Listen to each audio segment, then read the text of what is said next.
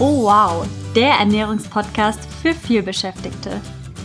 Hier geht es darum, wie du dich spielend leicht im Alltag gesund und pflanzlich ernähren kannst. Und das trotz Zeitmangel und Stress. Ich bin Isabel. Ich bin Svenja. Und zusammen sind wir Oh wow!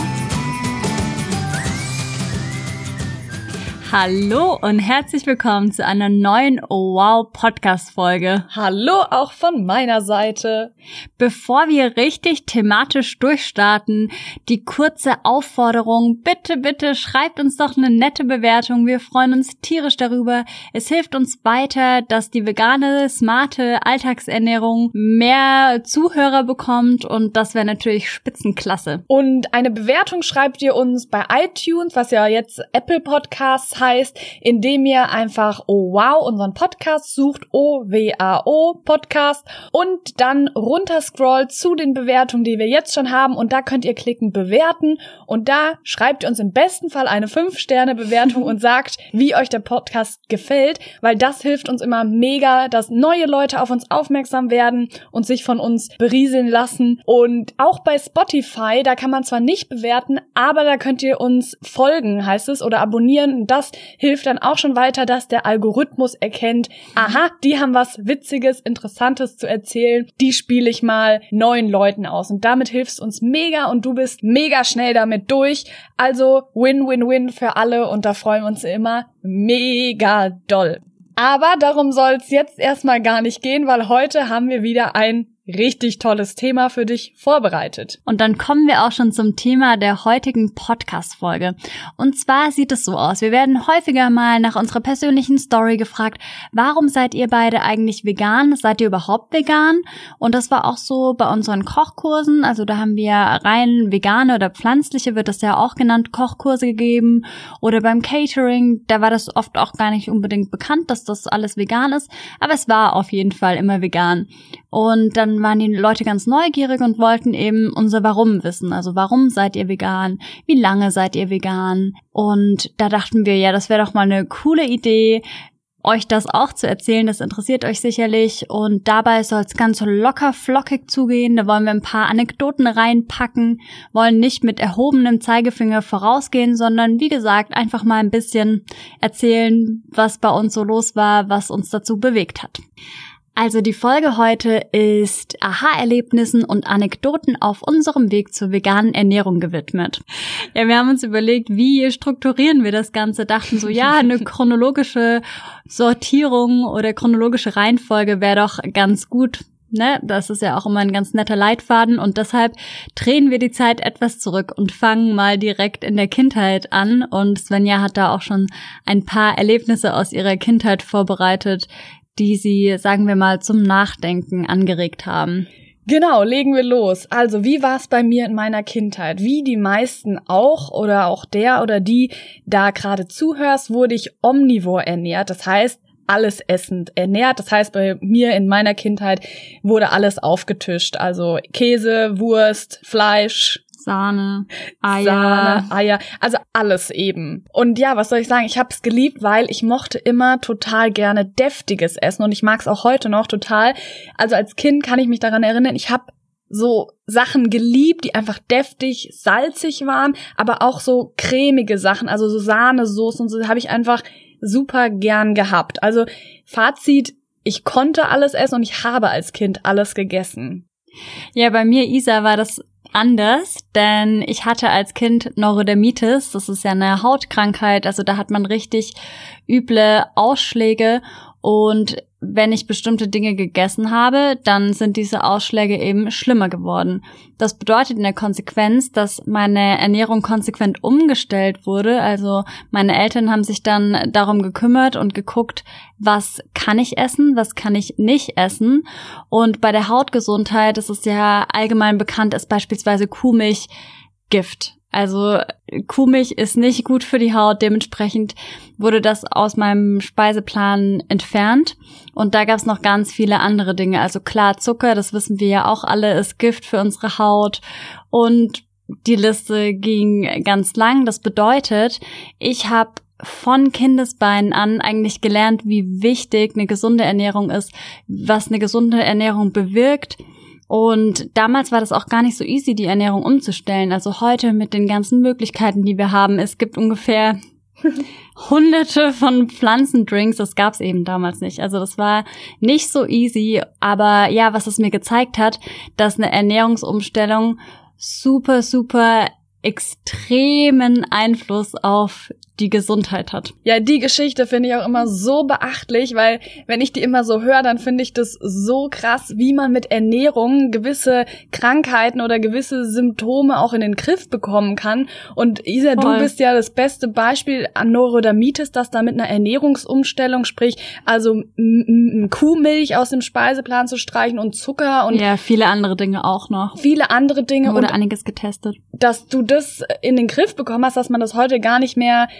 also sieht oder auch dein, dein Reizdarm, was wir in der Folge mit der Darmgesundheit angedeutet haben, dass du da mit Ernährung auch dein Darm quasi gesund bekommen hast, das ist einfach so cool und ich finde dann immer so, wow, Ernährung, das müssen sich alle mit auseinandersetzen, beziehungsweise uns dabei lauschen, wie wir uns darüber so freuen. Und die Geschichte finde ich beachtlich, das heißt, Isa, du als Kind hast du auch schon eine andere Ernährung gehabt als jetzt, sage ich mal, die Mehrheit aller Leute. Ja, genau. Und ich bin auch ähm, sehr früh damit eben in Berührung gekommen, ja, wie wichtig Ernährung mhm. ist. Und deshalb messe ich Ernährung auch so einen wahnsinnig großen Stellenwert bei. Also für mich ist es sehr wichtig und ich weiß auch, dass viele andere damit ähm, verschiedene Krankheiten in den Griff bekommen können, vielleicht die Symptome verringern können und so weiter. Und du hattest ja auch gerade meinen Darm angesprochen. Das war jetzt kein Reizdarm, weil es nie diagnostiziert mhm. wurde, sondern ich habe halt selbst Verschiedenes ausprobiert und geguckt, mit was ich mich am wohlsten fühle. Und ja, das war halt tatsächlich so, dass ich mich ohne Tierprodukte am besten gefühlt habe. Mhm. Und dementsprechend war dann ja die Ernährungsform, mit der ich mich am aller, allerbesten ja. und immer noch fühle. Das mega. ist ja auch sehr wichtig. Ja, mega wichtig. Ja, aber jetzt mal zurück zu unserer chronologischen Struktur. Wir waren ja in Svenjas Kindheit und in meiner. Und da würde ich sagen, kannst du ja mal die nächste Kindheitsstory raushauen, Svenny. Ja, also bei mir, genau, gab's diese ganzen äh, Ernährungsumstellungen, wie gesagt, gar nicht in der Kindheit, hatten wir ja schon gesagt. Und ich kann mich noch erinnern, dass es so einige Aha-Erlebnisse beziehungsweise Hä-Momente in meiner Kindheit gab. Also, wo ich noch für mich dachte, alle essen Fleisch und es ist total normal und notwendig. Und ich fange mal so an. Ich habe schon immer Tiere über alles geliebt. Also wir waren in Ferien auf dem Bauernhof und mich hat man dann immer bei den Kühen, bei den Kälbern, bei den Katzen, bei den Ziegen gefunden. Ich wollte immer in Streichelzoos, um die Tiere anzufassen und von Haustieren mal ganz zu schweigen. Also Hunde streicheln, mit Hunden spielen. Ich habe mir als Kind von Nachbarn den Hund ausgeliehen und konnte den ganzen Tag mit diesen Hunden draußen sein. Also ich war wirklich das glaube ich, was man als Tier verrückt, Tierfanat bezeichnet. Und ich kann mich noch ganz gut erinnern, in einen Sommerferien waren wir auf dem Bauernhof, ich mit meiner Familie und ich war ein Kind und wir waren mit einem Camper da und haben dann auf diesem Bauernhof gecampt und haben uns neben ein kleines Gehege gestellt, wo ein Kalb drinne war. Und ihr erinnert euch, ich liebe Kälber, ich finde die so putzig und dann habe ich eben mit diesem Kalb so ein bisschen ähm, geschmust und wenn man denen die Hände entgegenstreckt, dann nuckeln die ja auch dran, das fand ich mal so entzückend. Und dann habe ich die, dann habe ich die Kinder, die auf dem Bauernhof gewohnt haben, gefragt, wie das Kalb denn heißt, weil ich es ja so geliebt habe oder so schockverliebt war. Und dann haben die Kinder mir gesagt, ja, das hat keinen Namen. Und ich habe gefragt, wieso hat das denn keinen Namen? Das ist doch so süß. Und dann haben die Kinder, die auf dem Bauernhof gewohnt haben, mir gesagt, ja, die kriegen keinen Namen, weil das ist morgen nicht mehr hier. Und ich weiß noch, dann bin ich am nächsten Morgen aufgewacht, habe direkt geschaut und die hatten recht, das Kalb war weg. Und dann habe ich die Kinder gefragt, ja, wo ist denn das Kalb jetzt? Und dann haben die gesagt, ja, wissen sie nicht, aber es ist weg. Und dann hat mich das so nachdenklich gemacht. Und ich habe dann meinen Vater im Auto, als wir weggefahren sind, gefragt, ja, dieses süße, süße Kalb, wo ist das denn jetzt? Und er meinte dann, ja, das wird wahrscheinlich beim Schlachter sein. Ich so, wie, das ist doch ein Baby, das können die doch nicht schlachten. Und Danach habe ich verstanden, ja, es war halt ein männliches Kalb, sprich, die können keine Milch geben und sind wertlos für einen Bauernhof oder für die, für die Industrie, weswegen dieses Kalb, mit dem ich da wirklich so wie ein großer Hund eigentlich geschmust und gekuschelt und äh, geschakert habe, war halt ein Baby, ein männliches und wurde dann geschlachtet. Und das war für mich so ein Schockmoment und im Nachhinein auch so ein Aha-Erlebnis, weil ich dachte, ich habe das nicht verstanden, warum man ein Baby, ein so süßes Tier einfach schlachtet. Und es konnte mir auch die Kinder, weder die Kinder noch mein Vater so wirklich, ja, erklären, beziehungsweise eine Antwort geben, mit der ich zufrieden gewesen wäre. Und das war so mein erster Moment, wo ich dachte, für Fleisch müssen ja wirklich Tiere, die ich so lieb habe, mit denen ich so viel anfangen kann, sterben. Und das war zum ersten Mal so der Moment, wo ich die Verbindung gemacht habe im Kopf zwischen dem Gericht auf meinem Teller zu dem, was es eigentlich ist. Und im gleichen Atemzug habe ich mich gefragt, warum streicheln und lieben wir Hunde, Katzen und andere Haustiere so dermaßen und geben alles für sie, aber auf der anderen Seite sind andere Tiere, so Kühe, Schweine, Hühner, nichts wert und die werden geschlachtet, getötet und gegessen gegessen. Ja, und als Nutztiere bezeichnet. Ja, absolut. Mhm.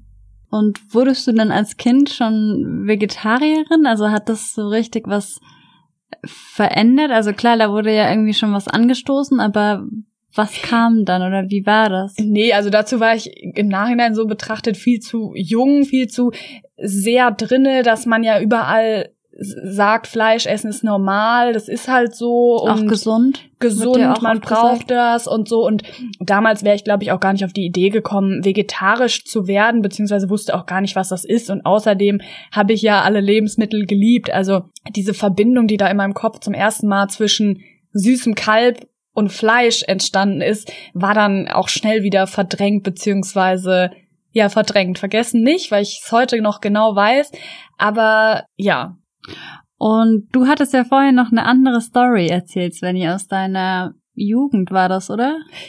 Du meinst die, die, wo ich immer sage, das war der Anfang meiner ja, vegetarischen. Du meintest irgendwie, dass es wie so ein Aha-Moment für dich gewesen wäre. Ach so, ja, genau. Das ist mein ähm, größter Aha-Moment bis heute. Da war ich nämlich schon, ja, nicht mehr Kind, jugendlich. Wir hatten Nachmittagsunterricht und in meiner Stadt hat ein neues Fastfood-Restaurant aufgemacht und wir haben dann da gegessen, Freunde und ich. Und als wir fertig waren und rausgegangen sind, standen davor fünf Menschen verkleidet als Huhn. Also so, so lebensgroßes Kostüm und daneben standen so Särge.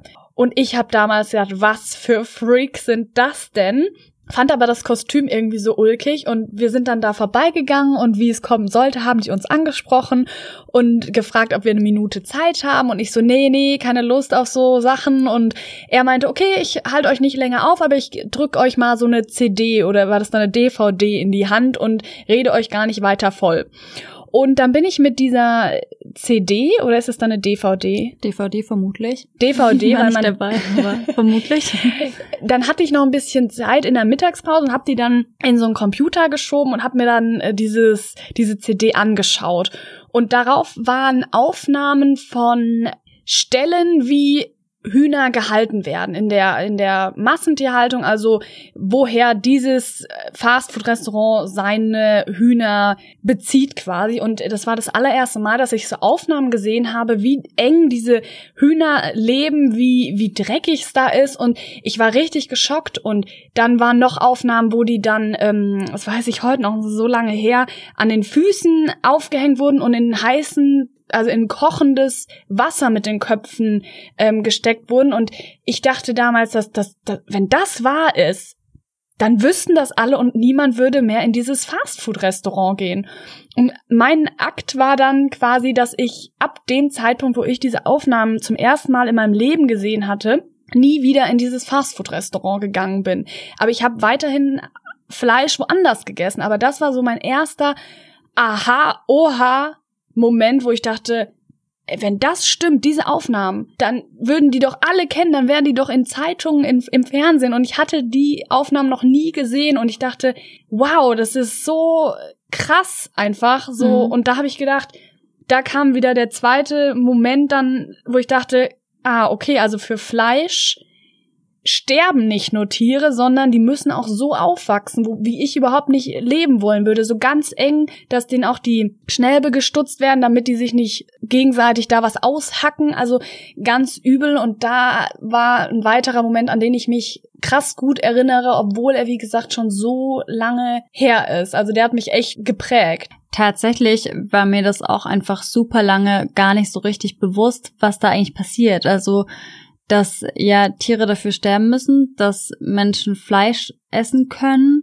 und ja, aufgrund der Menge an Menschen und der Masse an äh, Fleisch, die sie essen wollen, gibt's halt diese Massentierhaltung und ich wusste auch ewig lange nicht, wie es dazugeht. Ja. Es war mir einfach nicht klar. Also ich habe da erst ziemlich spät Videos dazu gesehen und fand es auch einfach unfassbar brutal und habe dann meine persönlichen Schlüsse daraus gezogen. Und ich denke, der erste Schritt und sowas auch bei mir, ich habe erstmal weniger gegessen davon weil ich dachte, oder besseres in Anführungsstrichen Fleisch, nicht mehr dieses abgepackte im Supermarkt, sondern an der Theke. Das war so der erste Schritt. Mm, und irgendwann dachte ich so, ja, Moment, aber das ist ja auch tot. Und dann war es für mich so, okay, nee, möchte ich gar nicht mehr. Mm, aber ich denke, der erste Schritt ist einfach weniger zu essen und sich bewusst zu machen, was da alles dahinter steckt. Und ja, ich möchte das mit meinem Geld nicht unterstützen und generell nicht unterstützen und deshalb habe ich mich dazu beschlossen, es nicht mehr zu essen. Und jetzt, weil du es auch angesprochen hast, so in Anführungsstrichen besseres Fleisch, also auch da wird ja ein Tier gegen seinen Willen, weil jedes Tier hat einen Überlebenswillen getötet, damit ich als Mensch für fünf Minuten Fleisch essen kann. Und damals war mir auch gar nicht so bewusst, dass das ja eigentlich nur um Genuss geht und auf der einen Seite steht der Tod eines Lebewesens, auf der anderen Seite steht mein Genuss. Und hätte ich damals gewusst, dass eine Ernährung ohne Tier quasi super machbar ist, gesund sein kann, super einfach geht, hätte ich das wahrscheinlich schon damals gemacht, aber damals war das ja auch noch gar nicht so ähm, verbreitet wie heute. Deswegen das waren so die, die, die Schritte, also für uns beide war das ein langer Prozess. Ich weiß auch noch im Bachelor ja. waren wir grillen und wir haben dann schon, wie du gerade auch gesagt hast, bei dem Metzger in dem Supermarkt Fleisch geholt und haben uns eingebildet, dass das ja jetzt besser ist, weil es teurer ist. Bis wir dann, ich glaube, so eine Gewissensberuhigung irgendwie auch ein Stück weit, denke ja, ich. Also weil, für mich hat sich auf jeden Fall so angefühlt. Weil dann haben wir uns irgendwann, das weiß noch beim zweiten Mal, wo wir wieder da hingehen wollten zu diesem Metzger, haben wir uns eigentlich angeguckt und gesagt, ja, aber auch das Tier ähm, musste sein Leben quasi lassen, wird getötet, weil wir mhm. jetzt da zwei Minuten was auf den Grill legen wollen und das ja, und dann haben wir, wie du gesagt ja, hast, das kam halt nicht mehr in Frage für uns. Reduziert und aber auch das, ja, war ein Prozess und wir sind, Voll. ja, wie du dir vorstellen kannst, heutzutage mega happy über die Entscheidung. Und eine Geschichte habe ich noch zum Fleisch, das weiß ich nämlich noch, wie ich es dann von reduzieren zu ganz weggelassen habe. Nämlich, ich war ja im Auslandssemester in Bangkok und da wird, vielleicht warst du zufällig schon mal in Bangkok, aber da wird von morgens bis nachts, also 24 Stunden, an der Straße eigentlich so äh, gegrillt im Sinne von, die verkaufen ganz viel so Fleischspieße. Und ich dann um 8 Uhr auf dem Weg immer in die Uni auf leeren Magen. Mir wurde richtig, richtig schlecht, weil überall so ein fleischiger, da liegt ja auch dann rohes Fleisch, Fleischgeruch, Grillgeruch auf rohen Magen, auf leeren Magen. Da habe ich gedacht, boah, einerseits habe ich gedacht, der Geruch geht gar nicht, irgendwas löst er in mir aus, dass ich das nicht essen möchte. Und andererseits war es auch so, dieser Weg zur Uni, das waren ja Straßen lang und nur in einer Stadt auf der ganzen Welt so viel Fleisch, dass ich mich zum ersten Mal gefragt habe, woher kommt das alles? Das muss ja irgendwo, also erstmal gezüchtet werden, gefüttert werden und dann getötet werden, dass diese Massen an Fleisch verkauft werden können. Und da weiß ich noch, da waren wir zusammen essen in Bangkok und dann habe hab ich zu dir gesagt, das ist mein letztes Gericht ever mit Fleisch. Mhm. Das weiß ich noch. Und das war dann tatsächlich mein letztes Gericht mit Fleisch. Aber das war auch so eine so ein ja. Aha-Moment, weil ich dann in dem Zusammenhang auch mich ganz viel so informiert habe, bewusst mir Dokumentation angeschaut habe. Da empfehlen wir am Ende auch noch ein paar mich belesen habe und einfach mir die Bilder und Videos angeguckt habe, die eben zeigen, wie die Tiere aufwachsen müssen und wie die getötet werden. Und das sind ja Aufnahmen, die die mich so zutiefst schockiert haben und da habe ich zum ersten Mal den, den Satz verstanden von Paul McCartney, der da gesagt hat, wenn Schlachthäuser Glaswände hätten, dann hätten wir viel mehr Vegetarier. Ja, also wie du merkst, sind wir jetzt schon in unserer Studiezeit angelangt. Und bei mir war es zum Beispiel so, ich habe dann irgendwann, wie gesagt, aufgehört, Fleisch zu essen und habe dann aber noch Fisch gegessen und irgendwann habe ich mir so Tiefkühlgarnelen hatte ich noch und habe ich so gedacht, irgendwie ist das komisch. Du isst kein Fleisch mehr, auch aus, ich sag jetzt mal ethischen Gründen aber Fisch isst du noch und das ist doch genauso ein totes Tier. Und Fische sind auch unheimlich intelligente Wesen, das mal äh, am Rande erwähnt. Und dann habe ich gedacht, nee, okay, das äh, ist für mich inkonsequent, das möchte ich nicht mehr und habe dann auch aufgehört, Fisch zu essen. Ja, bei mir war es ähnlich. Ich habe erst aufgehört, Fleisch zu essen und noch wesentlich länger dann Fisch gegessen, bis ich dann eine Doku gesehen habe, die da heißt Food Choices. Und das war die erste Doku, die auch Fische einbezieht und sagt, wie Isa ja auch schon gerade gesagt hat, wie intelligent sie sind, dass sie ein Schwarmverhalten haben, dass sie miteinander kommunizieren. Und ich war davon so geflasht und habe gedacht, ja krass, irgendwie, weil die halt so unter Wasser leben und so vermeintlich still sind, habe ich fälschlicherweise irgendwie gedacht, die, die leiden weniger, wenn sie, wenn sie umgebracht werden, was ja völliger Quatsch im Nachhinein ist. Also du siehst, bei uns beiden war das auch ein Prozess und ein Weg und nicht von heute auf morgen äh, eine Entscheidung. Aber es gibt auch Leute, die von heute auf morgen sagen, ich esse das ab morgen nicht mehr. Aber da denken wir immer jeder in seinem Tempo. Und wenn du jetzt denkst, boah, krasses Thema, das will ich mit eigenen Augen sehen, dass ihr nicht übertreibt oder so, dann empfehlen wir dir auf YouTube den Film Dominion oder auch auf YouTube Earthlings. Ja, wir empfehlen jedem, das sich mal zu Gemüte zu führen, anzugucken. Und deshalb haben wir diese beiden Empfehlungen rausgegeben. Und genau, guckt euch das auf jeden Fall mal an. Genau, also ihr seht, während des Studiums haben wir uns dann immer wieder mit verschiedenen ernährungsrelevanten, sage ich jetzt mal, Themen auseinandergesetzt und wurden dann erstmal vegetarisch oder flexitarisch, könnte man auch erstmal sagen, oder pesketarisch, wie auch immer. Also es war, wie es Svenny schon meinte, ein Prozess, ging nicht von heute auf morgen, sondern kam immer eins zum anderen und hat sich dann so weiterentwickelt. Und witzigerweise erinnere ich mich, eine der ersten Vegetarier, die ich kennengelernt habe. In freier Wildbahn. In freier Wildbahn, genauso ungefähr. War damals, als ich ein Praktikum gemacht habe also nach dem Abi war ich ähm, im Ausland und dann habe ich in Deutschland wieder ein Praktikum gemacht und mein Mitbewohner war Vegetarier. Und damals hatte ich eben noch nicht besonders viel mit, mit diesem Vegetarier sein zu tun und er meinte dann so, ja, du, ich koch mal was für dich und du wirst sehen, das wird dir echt gut schmecken. Und er war der aller, allererste, der ähm, für mich jemals Tofu zubereitet hat. Und ich muss euch ganz ehrlich sagen, ich fand's richtig, richtig schlimm. Also ich fand, ich war wirklich schockiert und dachte, oh mein Gott, wenn es so vegetarisch schmeckt, dann möchte ich damit nichts zu tun haben. Genau. Also was ich euch mit dieser kleinen Anekdote sagen möchte, es gibt natürlich vegetarisches oder veganes Essen, das schmeckt einfach nicht. Aber genau deshalb haben wir uns dann halt hingesetzt, Svenny und ich, und haben gedacht, nee, wir machen das jetzt so, dass es einfach mega, mega genial schmeckt. Und ja, dann hat sich das auch immer weiterentwickelt. Wir haben immer ganz viel ausprobiert. Und selbstverständlich schmeckt vegetarisch mega genial, wenn man es halt richtig macht. Aber das war so lustig, weil das war wirklich so meine erste Begegnung. Und ich war eben zunächst auch ein bisschen, sagen wir mal, verschreckt. Aber auch, weil ich es einfach nicht besser wusste. Und er offensichtlich auch nicht.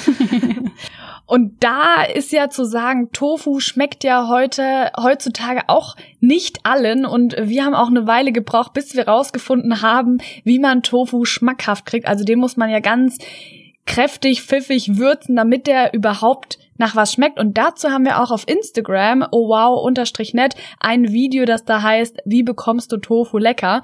Und das Tolle ist ja, dass du, liebe Zuhörerin, lieber Zuhörer, diese Fehler die wir damals gemacht haben, nicht mehr machen musst, weil wir präsentieren die ja dir ja nur die Ergebnisse und unsere besten Rezepte, die wir auf dem Weg entwickelt haben und wie wir von diesem Standpunkt damals bis heute, was wir gelernt haben und wie wir es lecker finden. Das ist ja das mega tolle für dich. Genau, aber auf jeden Fall im Laufe der Zeit, also während des Studiums, haben wir uns dann angefangen, vegetarisch zu ernähren. Und jetzt fragst du dich bestimmt, ja, und äh, wieso dann von vegetarisch zu vegan? Was waren denn da eure Beweggründe? Genau, und als wir vegetarisch waren, da dachten wir schon so, ach super, wir tun ja alles schon, was wir tun können und sind für keinen keinen Lebewesens-Tod verantwortlich oder schaffen da keine Nachfrage, weil wir das ja nicht mehr essen. Aber dann haben wir uns weiter informiert und relativ schnell festgestellt, dass wenn Mann oder als wir uns vegetarisch ernährt haben, haben wir ja noch gegessen Eier, Milch und Käse. Und wir fangen jetzt mal mit dem, mit dem Ei-Essen an zum Beispiel. Das ist ja jetzt auch vielen schon bewusst geworden, dadurch, dass es in Medien auch gezeigt wird, wie die Eierindustrie funktioniert. Und das geht schon mal so los, dass Hühner gezüchtet werden und wenn sie denn weiblich sind, dann sollen sie Eier geben und dann werden sie so gehalten, dass sie so wenig Platz haben. Das kannst du dir vorstellen. Eine DIN A4-Seite auf ein Huhn kommt da. Also die leben ganz eng zusammen und da sie Lebewesen so eng zusammenleben, müssen die ganz viel Antibiotika bekommen, dass sie sich nicht gegenseitig krank machen und mit Krankheiten anstecken. Also da kannst du dir ganz gut vorstellen, wie da die Zustände sind. Es ist sehr dreckig. Die Tiere kriegen natürlich einen Lagerkoller, weil sie so eng ohne Licht leben. Ja, beispielsweise hat die Albert-Schweitzer-Stiftung auch darüber berichtet und die spricht von Hallen, wo bis zu 6000 Tiere, also das muss man mir vorstellen, Krass, drin sind, ja, bei einem Platzangebot von neun Hennen pro Quadratmeter. Also das sind 1111, wenn man das jetzt mal runterrechnet, Quadratzentimeter je Huhn. Also das ist mini, mini klein. Also stellt euch mal vor, neun Hennen auf ein Quadratmeter. Also ich finde, das sollte man sich wirklich mal vor Augen führen, wie wenig Platz es denn ist. Bei der Bodenhaltung insbesondere. Und wenn man sich jetzt nochmal vor Augen führt, das sind ja auch Lebewesen, da gibt es jetzt Leute, die sagen, ja, aber Tiere und Menschen kann man nicht vergleichen. Also Tiere haben ja auch ein zentrales Nervensystem, also fühlen auch Schmerz und können sehr wohl leiden oder die können sehr wohl krank werden vor, weil sie einen Lagerkoller haben. Also das muss man sich echt mal überlegen, vor Augen führen und wenn man Eier isst, also als wir dann noch Eier gegessen haben und das alles erfahren haben, auch wieder Bilder mit eigenen Augen gesehen haben, uns informiert haben, wie wenig Platz die haben und dass es ja auch Lebewesen sind, die leben wollen und die auch keine Lust auf Schmerzen haben, also wie wir Menschen auch. Ähm, und dann kommt ja noch hinzu, dass in der Eierindustrie ist ja nur das weibliche Huhn was wert, weil es ja Eier produzieren kann. Das heißt, ja, das bedeutet, dass die Brüder, also die männlichen Hühner, die werden dann einfach zerschreddert. Lebendig. Lebendig. Also das habt ihr vielleicht auch schon mal gesehen. Wenn nicht, dann guckt euch wirklich die Sudokus an. Ich finde, wenn man Eier isst, man sollte sich das wirklich mal einfach angucken, damit man weiß, was da überhaupt passiert, weil ich wusste es früher einfach auch nicht. Absolut. Und das ist dann so extrem, dass pro Jahr 45 Millionen männliche Küken einfach zerschreddert werden. Lebendig. Lebendig. Also, die kommen quasi auf die Welt und werden bei lebendigem Leibe getötet. Also es gibt ja vergast oder zerschreddert. Und jetzt sagst du vielleicht, ja, Moment, aber ich habe jetzt da was äh, gelesen, dass das jetzt, ähm, das heißt, glaube ich, Brüderküken, Bruderküken und dann zahlt man ein bisschen mehr pro Ei und dafür dürfen dann in Anführungsstrichen die männlichen Küken lebendig bleiben, also werden nicht getötet. Aber die haben ja danach kein schönes Leben. Also auch die werden dann so gehalten, wie wir es gerade beschrieben haben und werden dann hoch gemästet und werden dann viel früher als in natürlicher Haltung, sage ich jetzt mal, getötet. Und genau, das wussten wir nicht und dachten wir als Vegetarierinnen hätten wir schon vermieden. Aber so fing das dann an, dass wir über die Eierindustrie nachgedacht haben, uns informiert haben und so im, in Konsequenz dann aufgehört haben, Eier zu essen. Und auch ganz interessant an dieser Stelle ist ja, dass äh, vielleicht du ja auch, viele Leute denken, ja, Eier sind aber doch super gesund und ich brauche Eier für irgendwas, dass ich irgendwie Nährstoffe aufnehmen kann. Und interessant ist es. Proteine beispielsweise. Genau, und interessant ist es, dass in den USA ist es nicht erlaubt, Eier als gesund zu vermarkten. Und das ist schon ein starkes Stück, wenn man das so weiß. Das ähm, finde ich schon echt beachtlich. Also nochmal ganz kurz, warum haben wir dann aufgehört, Eier zu essen? Erstens, weil wir es nicht unterstützen wollten mit unserem Geld, dass Küken, also Babys, lebendig geschreddert oder vergast werden und zweitens wegen den Bedingungen, wie Hühner gehalten werden, also auf engstem Raum, in ihrem eigenen Dreck liegen. Die haben dann, wenn man Aufnahmen sieht von Hühnern, die da gehalten werden in, für die Eier, Produktion, die haben dann irgendwie, sind gerupft, haben ein ungesundes Gefieder, haben Probleme mit der Haut, haben Hautkrankheiten, haben andere Krankheiten und sehen einfach nicht gesund aus, so dass wir für uns entschieden haben, das möchten wir nicht weiter essen und unterstützen. Kommen wir nun zum nächsten Lebensmittel, das wir nicht mehr essen, seitdem wir uns vegan ernähren. Das ist die Milch. Da fange ich jetzt mit einer Anekdote aus meiner Kindheit an. Du weißt ja, wir waren ab und zu auf Bauernhöfen zum Urlaub machen und da hatte ich ja immer, hatte ich ja schon vorher gesagt, ein, ein Fable für Kühe, insbesondere für Kälber. Und das fand ich immer so putzig, weil wenn du denen die Hand entgegenstreckst, dann nuckeln die da dran und du kannst mit denen dann, also kannst sie kraulen und die reagieren auf dich und das sind ja auch Babys, also fand ich immer ganz toll und große Klasse und meine Eltern haben mich dann immer auf den Bauernhöfen bei den Kälbern gefunden und das war immer so mein Ding. Ja, bei mir war es ähnlich. Und mein Highlight war dann immer, wenn die Bäuerin mit einem Eimer voll Milch kam quasi, also es war immer ein Eimer, wo so ein Silikon-Euter dran ist, so dass man da durfte ich quasi den Kälbern diesen Eimer voll Milch geben und die haben dann da an diesem Silikoneuter genuckelt und das fand ich natürlich immer herzallerliebst und war mega begeistert. Bis ich eines Tages, ich weiß gar nicht, wie ich darauf kam, auf den Trichter kam oder die Frage in meinem Kopf aufgeploppt ist, warum sind diese Babykühe, diese Kälber eigentlich hier alleine, jeder in einer eigenen Box? Und warum sind die nicht bei ihrer Mutter? Und das habe ich dann die Bäuerin gefragt, so warum sind diese Babykühe jetzt nicht bei ihrer Mutter und trinken da die Milch? Und diese Frau hat mich überhaupt nicht verstanden, beziehungsweise hatte keine Antwort auf meine Frage und fand diese Frage, glaube ich, echt ein bisschen komisch. Aber ich habe dann ganz lange keine Antwort auf diese Frage gefunden für mich, bis ich mir erstmal überlegt habe oder bis ich per Zufall drauf gekommen bin, ja, Kühe geben ja nicht aus Spaß Milch. Also wie bei Menschen ja auch geben Kühe Milch, wenn sie schwanger sind. Sprich, sie geben Milch für das Kälbchen, damit das groß und stark wird. Wie bei Frauen ja im Endeffekt auch. Und was jetzt passiert ist, dass die Mütter und die Kälber kurz nach der Geburt getrennt werden, weil die Industrie oder auch kleine Höfe wollen ja nicht, dass das Baby, die Babykuh der Mutter die ganze Milch austrinkt, weil die Milch trinken wir Menschen ja oder wollen wir Menschen ja trinken. Und deswegen wird diesem Babykalb dann quasi der Eimer gegeben mit der Muttermilch oder mit der Milch von einer anderen Kuh. Und die, wenn man sich das mal überlegt, dann ist das schon echt ein starkes Stück, was ich als Kind schon so angefangen habe zu hinterfragen, inwiefern das denn Sinn macht, dass Mütter und Kinder, also in dem Fall Kühe von Kälbern getrennt werden nach der Geburt, damit eine andere Spezie, also wir Menschen, die ja eigentlich abgestillt sind im Erwachsenenalter, diese Milch trinken können von einer anderen Spezie, also der Kuh. Also es ist ja auch total willkürlich. Es hätte ja auch jemand sagen können, wir trinken jetzt Affenmilch oder Hundemilch, aber es ist die Kuh geworden. Und damals hat mich das schon echt stutzig gemacht und hat mich zum Nachdenken angeregt, als ich noch Kind war und auch noch Kuhmilch getrunken habe. Mhm.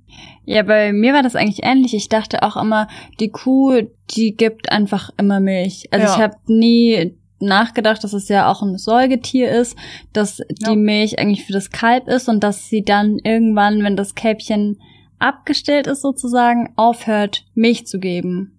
In der Natur wäre das so. Aber da das ja Milchkühe sind und die als Nutztiere gehalten werden, werden die immer wieder künstlich befruchtet, damit sie halt über einen längeren Zeitraum Milch für die Menschen geben. Und das wurde mir so spät erst bewusst, dass ich wusste das einfach früher nicht. Es war mir schlichtweg ja. nicht klar. Ich erinnere mich auch noch dran, ich habe dann im Fernsehen irgendwie so eine, eine Szene oder zufällig eine Doku irgendwie gesehen. Da war ich auch noch jugendlich, also habe auch Kuhmilch noch getrunken, wo man gesehen hat, dass jemand so über den ganzen Arm so einen Handschuh hat und der, ähm, wie soll ich das jetzt formulieren, der geht in den Hintern der Kuh und macht da irgendwas. Und dann habe ich damals gedacht, oh Gott, wie unangenehm. Das würde ich aber, das finde ich nicht in Ordnung. Aber ich hatte nicht realisiert, dass das bei den allermeisten Kühen genau der Vorgang ist, wie die dann halt befruchtet werden. Und das künstlich, ich, künstlich befruchtet werden. Und das finde ich so krass. Das muss man sich mal vorstellen, wenn wir uns überlegen, wir wollen ja auch nicht, dass das jemand mit uns macht. Also warum sollte es ein anderes fühlendes Lebewesen wollen? Und wenn man davon ausgeht, dass Kühe nur halb so viel Emotionen fühlen wie wir und Schmerzen fühlen, dann ist das die Vorstellung einfach so, so krass. Ja, was eben nicht der Fall ist. Also es fühlt ja genauso. genau. Und dann halt auch dieser Aspekt, dass du eine frisch gewordene Kuhmama von einem kleinen Kälbchen, von einem Baby trennst, da da, da kriege ich Gänsehaut, wie, wie schmerzhaft das sein muss. Und man findet auch Videos im Internet, wo dann die, die Kuhmama und das Kälbchen tagelang nacheinander rufen. Und also das, dieses System wollte ich an, einfach nicht mehr unterstützen und habe dann auch relativ schnell für mich eine Milchalternative gefunden, die da ist Reismilch, war meine allererste Milchalternative, die ich auch so, so lecker fand. Aber bei dir war das ja ähm, schwieriger, ne, eine Alternative zu finden, weil gerade Kaffee ist ja deine große Leidenschaft. Ja, also Kaffee mag ich sehr, sehr gerne. Das wissen auch diejenigen, die uns auf Instagram folgen. Also ich liebe Kaffee und ich mochte auch sehr gerne Latte Macchiato. Aber ja, wie gesagt, ich habe dann aufgehört, Milch zu trinken. Das hatten wir ja gerade auch erläutert, warum. Und dann habe ich mir so überlegt, hm, okay, wie kriege ich das jetzt hin, dass ich noch einen Latte Macchiato machen kann? Und ich habe mich dann durch alle Pflanzendrinks gearbeitet, habe dann geguckt, was mir am besten schmeckt und es gibt echt coole, coole Alternativen. Also mir war der Milchschaum sehr wichtig beispielsweise hm. und Reismilch, die Svenny ja gerade vorgestellt hat, die schmeckt mir richtig gut. Die ist auch von Natur aus süß beispielsweise. Das ist natürlich toll, wenn man jetzt weniger Zucker in den Kaffee nehmen möchte. Also dafür ist es genial, aber Zero Milchschaum, weil tote Hose. ja, tote tote Milch, weil ja, da wenig Fett drin ist, weil das sehr sehr hoher Wasseranteil ist, also funktioniert nicht so gut.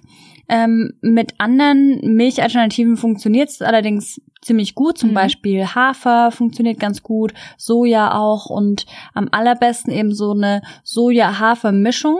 Es gibt mittlerweile auch eine Barista-Version, die ist super. Also wenn ihr da mal was ausprobieren wollt, die schmeckt sehr lecker, die ist ein bisschen teurer als die anderen ähm, Pflanzenalternativen, aber es lohnt sich. Also wenn ihr da euch was Gutes tun wollt, wenn ihr mal einen richtig coolen Milchschaum bekommen wollt, dann lohnt sich das auf jeden Fall. Und ja. Mandelmilch schäumt auch sehr gut, ja, weil es stimmt. sehr fettreich ist und das braucht man ja für einen tollen Milchschaum. Und ja, so war das dann, dass Isa ihre ihren Latte Macchiato quasi nachbauen konnte und jetzt oder? Mit ja, voll. Also ich finde aber auch, dass man da nicht so rangehen sollte an die Sache, ich brauche jetzt ein Produkt, das eins zu eins gleich schmeckt, weil mhm. es ist ja nicht das gleiche Produkt. Mhm. Also es ist schlichtweg nicht so und deshalb habe ich mich davon einfach verabschiedet, dass es eins zu eins genauso schmeckt. Ich mochte die Konsistenz von Milchschaum, das habe ich geschafft, mir nachzubauen, sage ich mal. Aber ja, ich habe mich einfach von diesem Gedanken verabschiedet. Ich brauche eine Alternative, die ja, eins zu eins gleiches, wie ich ja gerade schon meinte.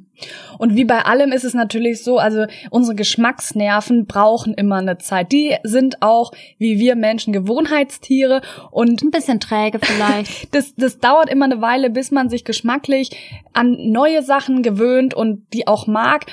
Aber also auch bei mir hat es eine Weile gedauert, aber mittlerweile liebe ich Reismilch, Hafermilch. Ja, Hanfmilch kann man auch selbst machen, geht auch super schnell. Aber also bei Milchalternativen, da gibt's ja mittlerweile in jedem Supermarkt, in jedem Discounter verschiedene Marken. Auch da wieder der Blick auf die Zutaten lohnt sich. Also es gibt genau. Produkte, da ist nur Wasser, Vollkornhafer und ein bisschen Sonnenblumenöl drinne. Und genau, guck da immer auf die Zutatenliste, probier dich durch, sieh's als Abenteuer. Ich fand das damals super spannend. Hallo, wer weiß denn, wie Reismilch schmeckt, habe ich dann gedacht, mir eine gekauft und ja, ich habe es nicht bereut. Also sieh's als Abenteuer, als Herausforderung und ähm, genau als Möglichkeit, deinen kulinarischen Horizont zu erweitern und ähm, dann macht's auch mega Spaß. Genau, und für diejenigen, die jetzt beispielsweise Kalorien zählen oder die bisschen abnehmen wollen, für die ist, sind Pflanzendrinks auch genial, weil die wirklich mit weniger Kalorien daherkommen und das wirkt sich dann natürlich letztlich auch auf das Gewicht aus. Also da gerne mal ausprobieren, ersetzen und gucken, was das mit einem macht. Genau. Und jetzt denkst du vielleicht, ja, aber ich brauche doch Milch, weil da so viel Kalzium drinne ist. Da sagen wir immer, Milch braucht man nicht für Kalzium. Es gibt super tolle pflanzliche Lebensmittel mit ganz viel Kalzium drinne. Da haben wir auf Instagram und auf unserer Webseite wow.net eine Übersicht zusammengestellt mit Kalziumquellen. Und zum Beispiel kannst du folgende Lebensmittel essen für Kalzium. Leinsamen, getrocknete Feigen, Tofu, Grünkohl, Rucola, mhm. Brokkoli, Kichererbsen oder das gute alte Mineralwasser. Also es gibt super tolle pflanzliche Kalziumquellen und du musst auf keinen Fall Kuhmilch trinken wegen des Kalziums. Genau, also generell auch wird ja häufig gesagt, ja, Calcium ist sehr gut für starke Knochen. Mhm. Allerdings wurde herausgefunden, dass Nationen, in denen Milch gar nicht verbreitet ist, es sind vorwiegend asiatische mhm. Länder, also wie beispielsweise Japan oder auch China, dass da das Risiko an Osteoporose zu erkranken viel geringer ist als bei uns. Und Osteoporose ist ja eine Knochenkrankheit und da diese Völker, sage ich jetzt mal, weniger Milch trinken und ein geringeres Risiko haben, an dieser Krankheit zu erkranken, ist es ja der Beweis, dass Milch eben nicht zur Knochengesundheit beiträgt. Absolut. Auch interessant ist in diesem Zusammenhang, dass ähm, der no Medizin-Nobelpreisträger Harald Zuhausen hat herausgefunden, dass in Kuhmilch und in Rindfleisch hat er bislang unbekannte Erreger entdeckt und von diesen Erregern geht er davon aus, dass da eine Gefahr für den Menschen ausgehen könnte und diese Erreger, die er gefunden hat, können zu chronischen Entzündungen führen beziehungsweise chronische Entzündungen verursachen, die wiederum ein höheres Risiko für Darm- und Prostata- und Brustkrebs zur Folge haben. Also das ist nur nebenbei nochmal ein, ein, ein Hinweis oder ein, eine Erkenntnis. Ja, und auch ein Grund, warum wir keine Milch trinken unter anderem. Also nicht nur aufgrund des ethischen Aspekts, sondern eben auch aus einem gesundheitlichen Aspekt heraus. Genau. Mir fiel jetzt auch noch mal eine Anekdote ein zum Thema Latte Macchiato, weil ich ja vorhin meinte, dass es wirklich so mein Ding war, das zu trinken. Und ich, ja, wie gesagt, ich hatte dann einiges schon gelesen, aber wie das eben so ist, man liest was, man hört was und setzt es vielleicht nicht direkt in die Tat um, mhm. weil wir meinten ja schon, der Mensch ist ein Gewohnheitstier, das dauert alles ein bisschen länger. Wir sind ja auch träge, manchmal kommt uns die Gewohnheit zugute, manchmal eben nicht. und ich äh, hatte dann mit Svenny sozusagen so eine Vegan-Challenge irgendwie gemacht. Oder mhm. wie war das? Ich glaube, wir hatten gesagt, äh, ja, eine Woche vegan, mal ausprobieren, mal gucken, was das mit einem macht. Und ich hatte eben noch nicht so den Plan. Ich wusste einfach noch nicht so genau Bescheid. Auf jeden Fall bin ich dann in die Uni und habe mir dann einen Latte Macchiato geholt und ein Schoko Croissant, glaube ich, ne? Ein Schokocroissant war es, glaube ich. Ja. Und dann habe ich mich da hingesetzt, das gegessen und getrunken und habe dann gedacht, ah, jetzt schreibe ich Svenny gleich nee, nee, mal. du hast angerufen. Ich habe angerufen weil sogar. Ich erinnere mich noch total gut an diesen Anruf, weil ich. okay, ja, auf jeden Fall habe ich dann wohl angerufen. Hey Svenny, ja, wir haben ja hier die Vegan Challenge am Laufen, läuft bei mir echt richtig, richtig gut. Und dann hast du mich gefragt, so, ah ja, cool, ja, und was, was, äh, was hast du jetzt so in, gekauft oder was isst du? Oder wie auch immer, auf jeden Fall meinte ich so, ja, also ein, oh, Latte Macchiato und ein, ah, ja, aber Essen ist gut. Und, oh, Schokocroissant. also, es war wirklich katastrophal. Also, wie gesagt, die Anfänge meiner in Anführungsstrichen veganen Karriere waren wirklich, äh, ja, desaströs. Also, es hat nicht so gut funktioniert zu Beginn. Ja, aber was ich damit sagen will, auch mit dieser Anekdote einfach nochmal erzählen möchte, dass es für jeden nicht so easy ist, die Ernährung umzustellen. Mhm. Aber wenn man richtige Anleitungen hat, wenn man weiß, wie es funktioniert, wenn man genug Wissen, Tipps und Tricks bekommt, dann funktioniert es auch. Und ja, deshalb machen wir ja wow auch. Also das ist so unser Credo. Wir wollen halt zeigen, dass vegan ernähren nicht kompliziert ist, einfach ist und möchten halt zeigen, wie es geht, auch in kurzer Zeit mit wenig Zutaten, damit dir eben nicht das passiert, was mir damals passiert ist. Ich dachte, ja, ich bin ja gut dabei, ne? Aber ja, dem war eben nicht so. Weil wir hätten uns damals tatsächlich so jemanden gewünscht, der uns einfache Rezepte an die Hand gibt, gelingsichere Rezepte, mhm. Anfänger geeignete Rezepte Voll. und uns schon ein bisschen an die Hand nimmt und Plan und Struktur an die Hand gibt und sagt, ja. so geht's, du brauchst nicht viel Zeit, du kannst einen viel beschäftigten Alltag haben und es ist alles kein Hexenwerk, wenn man weiß, wie es geht. Und deswegen so ist ja unsere vegane Ernährungschallenge entstanden. Für die kannst du dich in den Shownotes anmelden und das ist eine kostenlose vegane Ernährungschallenge, wo wir dir drei Tage einen Ernährungsplan an die Hand geben. Außerdem bekommst du eine Einkaufsliste und geben dir Plan und Struktur an die Hand. Also melde dich über die Shownotes direkt zu unserer kostenlosen veganen Ernährungschallenge an. Ja, und so passiert dir auf jeden Fall nicht, was mir damals passiert ist. Oh Mann, oh Mann. Aber ich finde die Geschichte immer wieder mega genial, wenn du sie wieder erzählst, weil ich mich auch noch so gut an diesen Anruf erinnere. Ja, es läuft hervorragend. Kommen wir nun zum nächsten Lebensmittel und das ist dann auch das letzte, was wir nicht mehr essen. Das ist Käse. Käse ist bei weitem auch das Lebensmittel, wo die meisten uns sagen, ja, okay, ja, also Fleisch, darauf könnte ich verzichten, Milch, mh, hm, ja, auch, mhm. aber nicht auf Käse.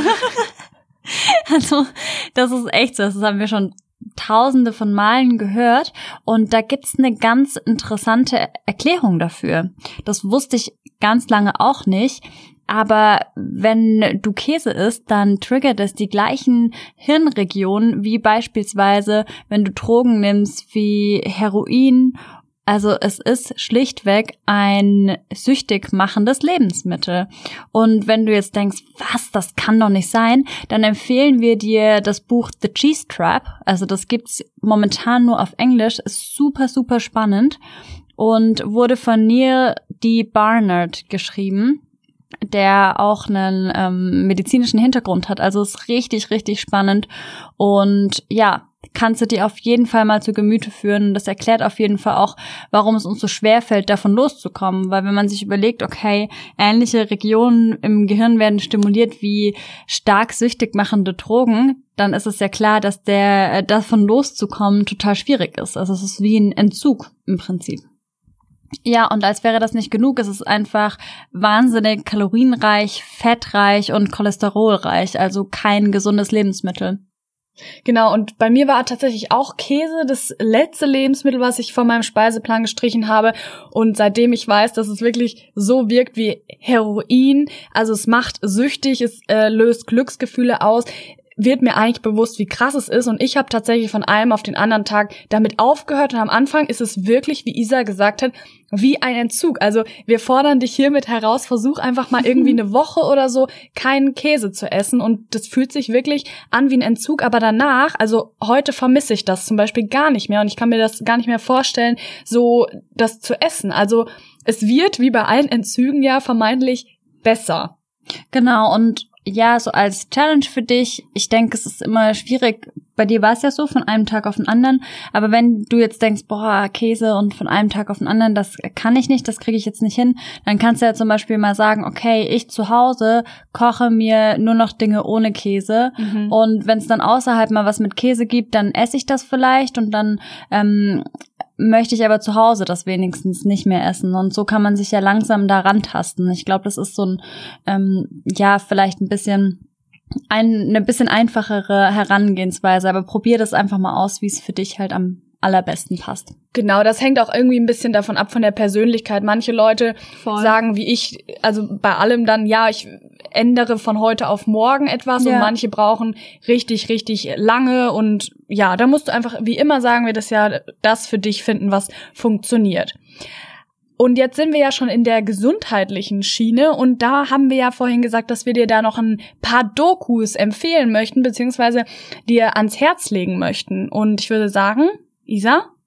Genau, also es gibt verschiedene Dokus, die wir in den letzten Jahren angeguckt haben, die auch nochmal ziemlich anschaulich das darstellen, was wir auch gesagt haben. Mhm. Das ist What the Health, also das kannst du auf Netflix gucken. Dann gibt's da noch eine tolle Doku, die heißt Food Choices und das haben wir schon bei Instagram beispielsweise angepriesen, The Game Changers. Und da werden eben auch nochmal die gesundheitlichen Vorteile einer rein pflanzlichen Ernährung dargestellt. Da geht's um Hochleistungssportler, die von einer omnivoren, sprich alles essenden Ernährung zu einer veganen Ernährung umgeswitcht sind und die da von ihren Erfolgen berichten, wie eine pflanzliche Ernährung sich auf ihre sportlichen Leistungen ausgewirkt hat.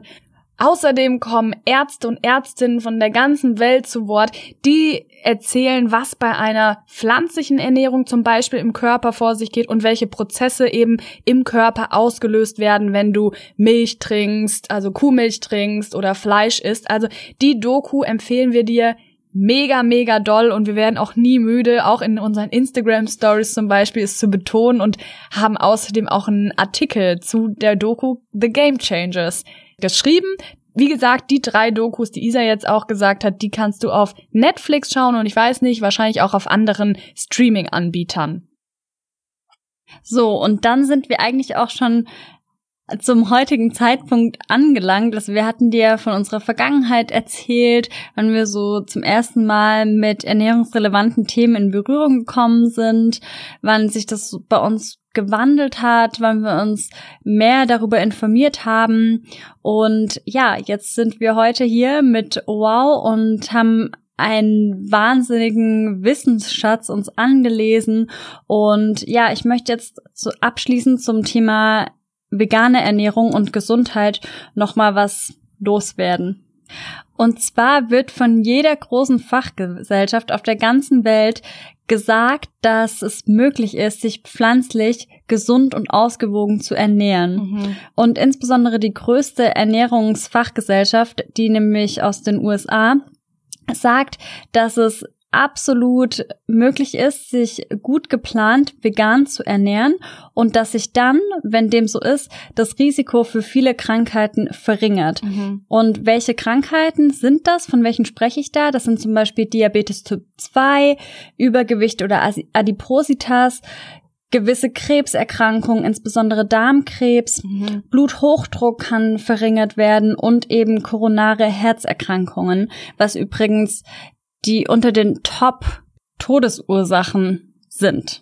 Ja, und das finde ich schon eine krasse Nummer, wenn die sagen, dass das die Ernährung, eine vegane Ernährung, eine pflanzliche Ernährung, die Power hat, Krankheiten zu reduzieren oder das Risiko Risiko zu reduzieren, dann finde ich das ein starkes Stück, was auf jeden Fall für die vegane Ernährung spricht. Und wir, vielleicht hast du es schon bemerkt, sind Riesenfans. also wir sind so happy mit dieser Ernährung, weil wir merken, die tut uns gut, wir fühlen uns fit, wir kriegen alle Nährstoffe, es macht Spaß, es ist lecker, also es ist so, so genial. Und jetzt haben wir in der heutigen Podcast-Folge erzählt, was wir alles von unserem Speiseplan gestrichen haben. Und da kommt oft die Frage in unserem Umfeld, nicht mehr, aber so, wenn wir Leute kennenlernen, ja, was könnt ihr denn da noch essen? Und da möchte ich jetzt mal auf den Putz hauen und eine Lanze brechen und zu sagen, was wir denn so essen. Also welche Lebensmittel essen wir noch? Wir essen Gemüse, Obst, Hülsenfrüchte, Nüsse, Saaten und Getreide. Und welche Gerichte? Also man kann alles vegan essen. Man kann essen veganen Joghurt, vegane Milch. Wir essen zum Beispiel so Mac and Cheese, so käsige Soßen aus Gemüse gemacht, also als Kartoffel und Karotte zum Beispiel. Man kann Pizza essen, man kann, boah, man kann alles essen. Also ich hatte veganen Burger beispielsweise geht auch. Veganen Burger, da haben wir jetzt auch mittlerweile Supermärkte und Discounter ja schon vegane Burger Patties, bei denen uns unsere fleischessenden Freunde gesagt haben, das schmeckt original identisch wie Fleisch. Also es ist alles machbar und ich fühle mich in keinster Weise irgendwie so, als würde ich auf etwas verzichten oder würde mir etwas fehlen und oder weggenommen werden. Auf keinen Fall. Ich, ich habe einfach so viel auf diesem Weg gelernt und dazu gewonnen und weil es uns am Anfang eben nicht so ging, weil wir am Anfang noch, wie Isa ja auch schon erzählt hatte, noch total grün hinter den unbeholfen vielleicht auch ein Stück weit. Und gar nicht wussten, welche Rezepte kann ich machen und so weiter, haben wir ja, ich habe es schon vorher angesprochen, die kostenlose vegane Ernährungschallenge ins Leben gerufen. Wenn du dir jetzt denkst, boah, ich hätte schon mal Lust, das auszuprobieren für drei Tage, dann laden wir dich herzlich zu unserer gratis Ernährungschallenge ein. Und auch wenn du jetzt dich schon vegan ernährst und denkst, ah, ich könnte noch ein paar Rezeptinspirationen gebrauchen, dann kannst du dich auch sehr gerne kostenlos anmelden. Genau, und was bekommst du? Wir schicken dir an vier Tagen ein motivierendes Video von uns zu, mit geballtem Wissen auf den Punkt gebracht zur smarten veganen Alltagsernährung und außerdem das Herzstück dieser veganen Ernährungschallenge ist ein dreitägiger Ernährungsplan, wo du Rezepte bekommst zum Frühstück, Mittagessen, Abendessen und Snacks, die in deinen vielbeschäftigten Alltag passen. Und das ist uns ja immer super wichtig und das ist unser großes Anliegen, dir zu zeigen, egal ja. wie viel beschäftigt du bist. Wir sind auch so viel beschäftigt. Wir sind ja, wir haben oh wow am Start. Wir sind beide selbstständig unterwegs als Strategieberaterinnen im Online-Marketing. Also Egal. Es gibt immer was zu tun. Und die Ausrede, keine Zeit zu kochen, gilt bei uns nicht. Also unsere Rezepte sind so ratzfatz zubereitet. Du brauchst einfach nicht lange. Du brauchst auch nicht lange, um die Dinge dafür einzukaufen, weil unsere Rezepte maximal fünf Zutaten haben. Also probier es wirklich mal aus, melde dich an, überzeug dich selbst. Ansonsten guck einfach mal bei Instagram auf unserer Homepage www.wow.net. Ähm, guck da mal vorbei schau dich nach Rezepten um, koch die mal nach und ja, überzeug dich, dass es echt cool ist und einfach ist, sich vegan zu ernähren. Also gerade wenn, also so als Kickstart ist diese Challenge genial, nochmal zu der Challenge zurück, weil du eine Einkaufsliste bekommst. Die kannst du komplett mhm. abhaken. Mhm. Also du musst gar nichts planen. Wir haben das für dich übernommen. Wir geben dir den Plan und Struktur an die Hand, den wir uns damals so sehr gewünscht haben. Und das ist unser Geschenk an dich. Ja. In diesem Sinne wünschen wir dir einen schönen restlichen Abend, Nachmittag, Morgen, wann immer, Tag, wann immer du diese Folge anhörst, wo immer du diese Folge anhörst. Letztens haben wir übrigens eine Nachricht bekommen, dass eine Zuhörerin diese Folge beim Inhalieren gehört hat. Also wenn du jetzt beispielsweise beim Inhalieren bist, dann wünschen wir dir viel Spaß weiterhin und verbleiben mit einem freundlichen Ciao.